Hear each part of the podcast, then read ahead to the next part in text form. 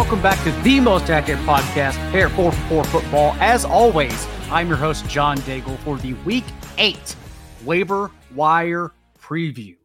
The waiver wire column, as always, is available on 44.com by Monday afternoon, where I sort through positional rankings, overall rankings, just in case you can afford a flex wide receiver or running back, and even reprioritize stash rankings for you. We'll get to those in a bit. And reminder there's over half the season left. It is, some may call it, the longest season ever. And since that's the case, you can still use the promo code YouTube for a discount as we speak for weekly projections, rankings, and even DFS content and player pool by myself and TJ Hernandez. But when you go to 44.com right now, you will see the number one waiver wire pickup for week eight is none other than a man we've talked about in the past, Josh Downs. Because now, from Gardner Minshew, we've seen Michael Pittman lead the team with a 28.1% target share, and Downs check in second with a 22.2% target share. And they've actually created the poor man's version of the Dolphins target tree between Tyreek Hill and Jaylen Waddle. Because the next closest in Indianapolis is Alec Pierce with only a 12.4% target share. More importantly than that, Downs is actually beginning to separate. Six targets to Michael Pittman's five this past week. And now in Gardner Minshew's last two full starts in place of Anthony Richardson, Downs with also six red zone targets to Pittman's five. It's an offense we want a piece of since Shane Steichen has created a fantasy friendly environment with the sixth most plays per game, the 11th highest rate of drives that are ending in a touchdown, and a league high 18.9% no huddle rate.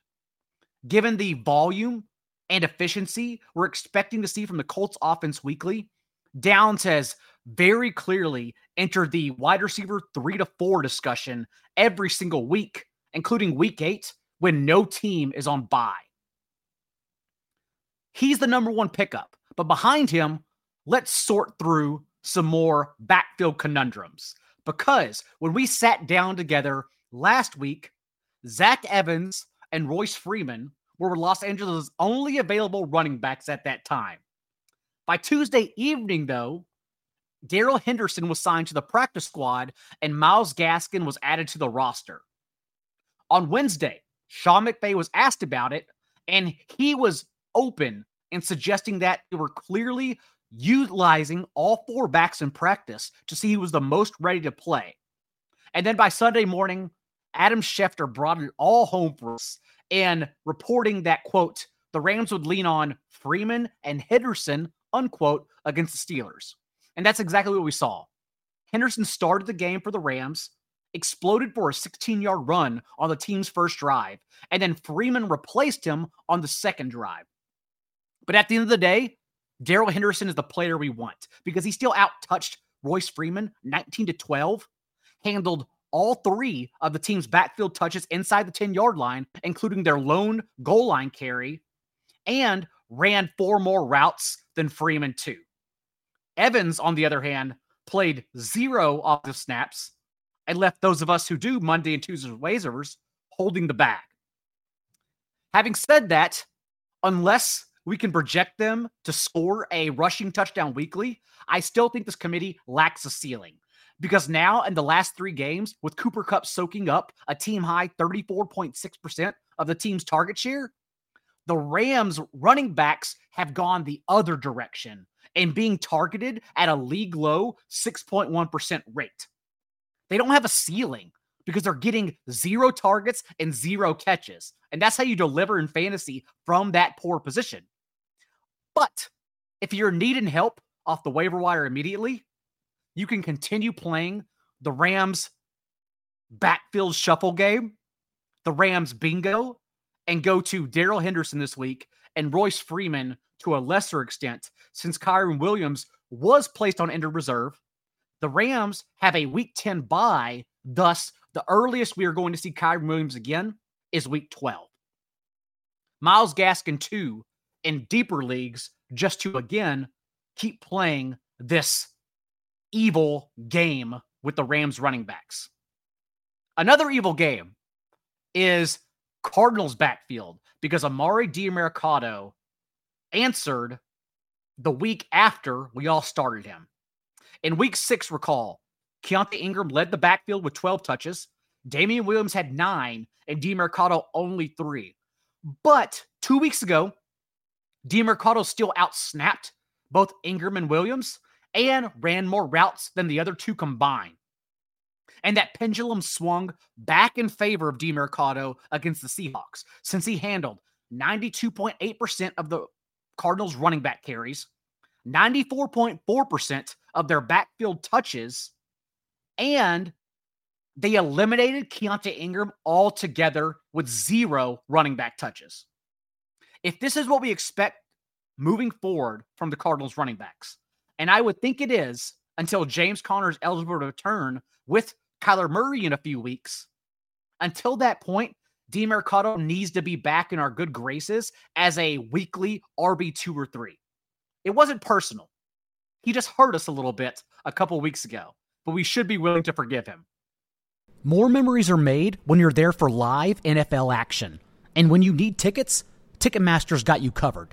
As the official marketplace of the NFL, Ticketmaster gives you more ways to find your perfect seat. Their interactive seat map gives you 360 degree previews of your section to make sure you have the best views of those pivotal plays. And if your plans change, Ticketmaster gives you more flexibility to sell or transfer your tickets. Plus, Mobile tickets make getting in on game day a breeze. You can even customize your Ticketmaster app to rep your team's colors. Find tickets today at Ticketmaster.com/NFL. Prize Picks is North America's largest independently owned daily fantasy sports platform and one of the most exciting ways to play DFS. And best of all, Prize Picks is simple.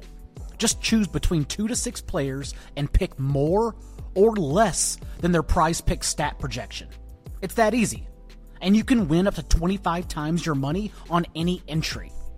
But it doesn't stop there. PrizePicks even offers in-game projections. Imagine gathering at the house, watching football with all your friends, and building an entry to cheer for together, with more Devonta Smith receiving yards, or less Justin Fields rushing yards. Now, you can. Just go to prizepicks.com slash accurate and use the promo code accurate to match your first deposit up to $100. Prize Picks, daily fantasy sports made easy.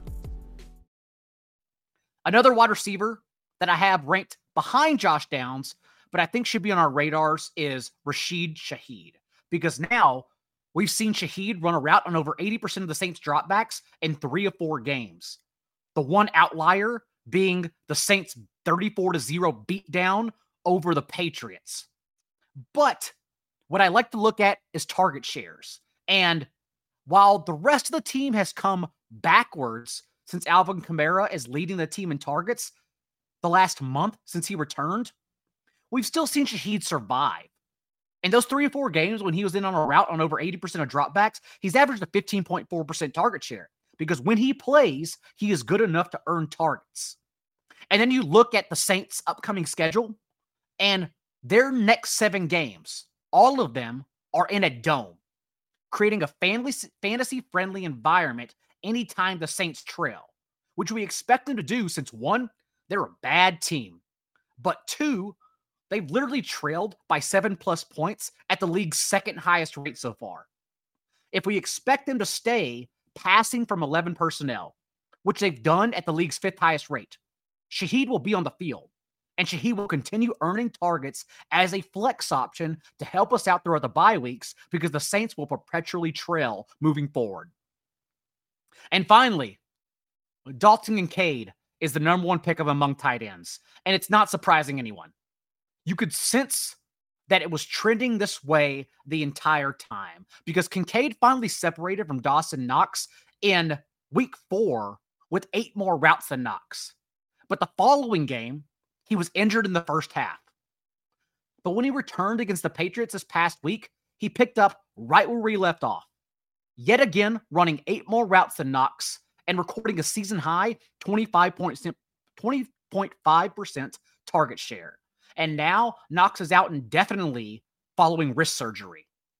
And we're not just lazily connecting the dots and picking him up because he's the next man up.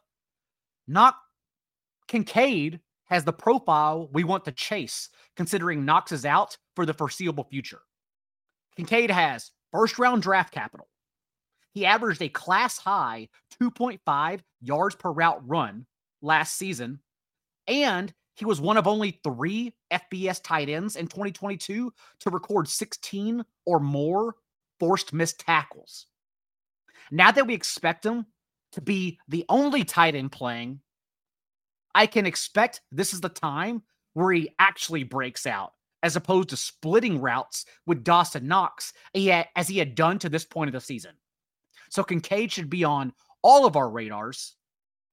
And we think Khalil Shakir will also be used slightly more for deeper leagues since the Bills will now project to, anyways, scale back their top 10 rate of 12 personnel and use more 11 personnel and three wide sets with only one healthy starting tight end.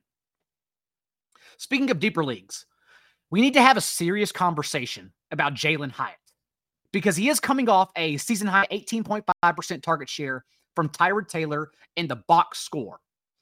But his two catches for 75 yards don't even tell the entire story, since he also came inches away from one 30 yard touchdown this past week. And what we're seeing is that his profile is translating to the NFL because he's getting more playing time. Hyatt recorded 20 catches of 20 plus yards as the Biletnikoff Award winner for being the nation's best receiver at Tennessee just last year. And in his last two games, a New York starting lineup, because Isaiah Hodgins has totaled just 25 routes, being eliminated from the offense entirely the past two games. No receiver in the league has been targeted 20 yards downfield at a higher rate, 66.7%, than Hyatt these past two weeks. If we think he's going to stay in three wide sets and the offense is suddenly able to move the ball because Tyrod Taylor is going to get done under pressure, Hyatt needs to be on our radars in both 12 and 14 team leagues. He's an amazing pickup for this upcoming game, even against a Jet secondary that is battling with a handful of injuries going into this next week. We've seen to this point of the season the managers that are getting ahead and not having to splurge and potentially lose out on players like Zach Evans are usually bidding ahead of time and sprinkling fab on direct backups the week prior. And a couple of those guys are Pierre Strong this week because now Jerome Ford, who's been labeled with a low quality, high ankle sprain, is expected to miss at least the next two games for the Browns. And if that's the case, Kareem Hunt, as we saw a couple weeks ago, before he was dealing with an injury this past game, and they allowed Pierre Strong to come in and split touches with him. Kareem Hunt is the player who's going to step in and lead the Browns backfield on touches.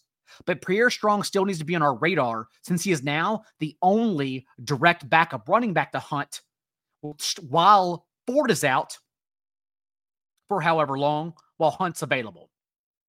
Matt Breida is another one because in the past, with Saquon Barkley out, we saw Gary Brightwell and Eric Gray both mix in. But on Sunday, both Eric Gray and Brightwell were injured.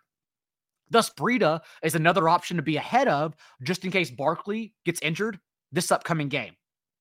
And finally, we saw Josh Jacobs leave with an injury against the Bears. Zamir White not only came in and recorded the only other running back carries behind Jacobs, but he also saw three targets to Ameer Abdullah's zero, and Abdullah was active. It's a question I've had all year. Is Zamir White a top 10 contingency running back? Because I was worried he may lose pass catching role to Abdullah if Jacobs were injured. But at least on Sunday, that was not the case, making me higher on Zamir White especially if Jacobs, that injury lingers for him ahead of week eight. Jayden Reed is another player who should be back on our list because Christian Watson suffered a knee injury in the fourth quarter this past game against the Broncos, but he came out and told the media that, quote, he's doing all right, unquote. Having said that, we know Green Bay's practice report will have the final say on whether he plays or not. Fortunately, we've already seen Green Bay's target tree shake out in their first three games without Watson. And in that stretch of games, Jayden Reed earned a team high 22.2% target share and 25% of the team's air yards. Romeo Doubs, who is rostered in 65% of Yahoo leagues, had a 19.4% target share. Dobbs is obviously viable in those shallower leagues where he's somehow still available, since in those three games, he did record five end zone targets to Reed's two. But Reed is the available player. And if we're removing Watson and potentially Luke Musgrave, who was also injured on Sunday, there are only two, three other places to go at best for the Packers. And Jayden Reed is one of them. And finally, Gerald Everett, also injured on Sunday. And although the Chargers have been a miserable offense and literally bottom three in the league in yards per play since Mike Evans was injured in their last three games, we also have seen where they throw to alter in that time because Justin Herbert had targeted his tight ends at only the 24th highest rate when Mike Williams was available. But in their last three games without Big Mike, the 15th highest rate to their tight ends. And if Everett's out, that leaves only Donald Parham in these much deeper and tight end premium leagues where Dalton Kincaid has been rostered this entire time. Reminder the waiver wire column at 44.com will remain updated throughout Wednesday evening and continue to be sifted through for all those late injury reports that come in both Monday night and Tuesday. We will also be back on Thursday with our weekly preview show, myself and John Pauls. So until then, good luck on the waiver wire. And remember, be a little bit kinder what's required. We'll see you then.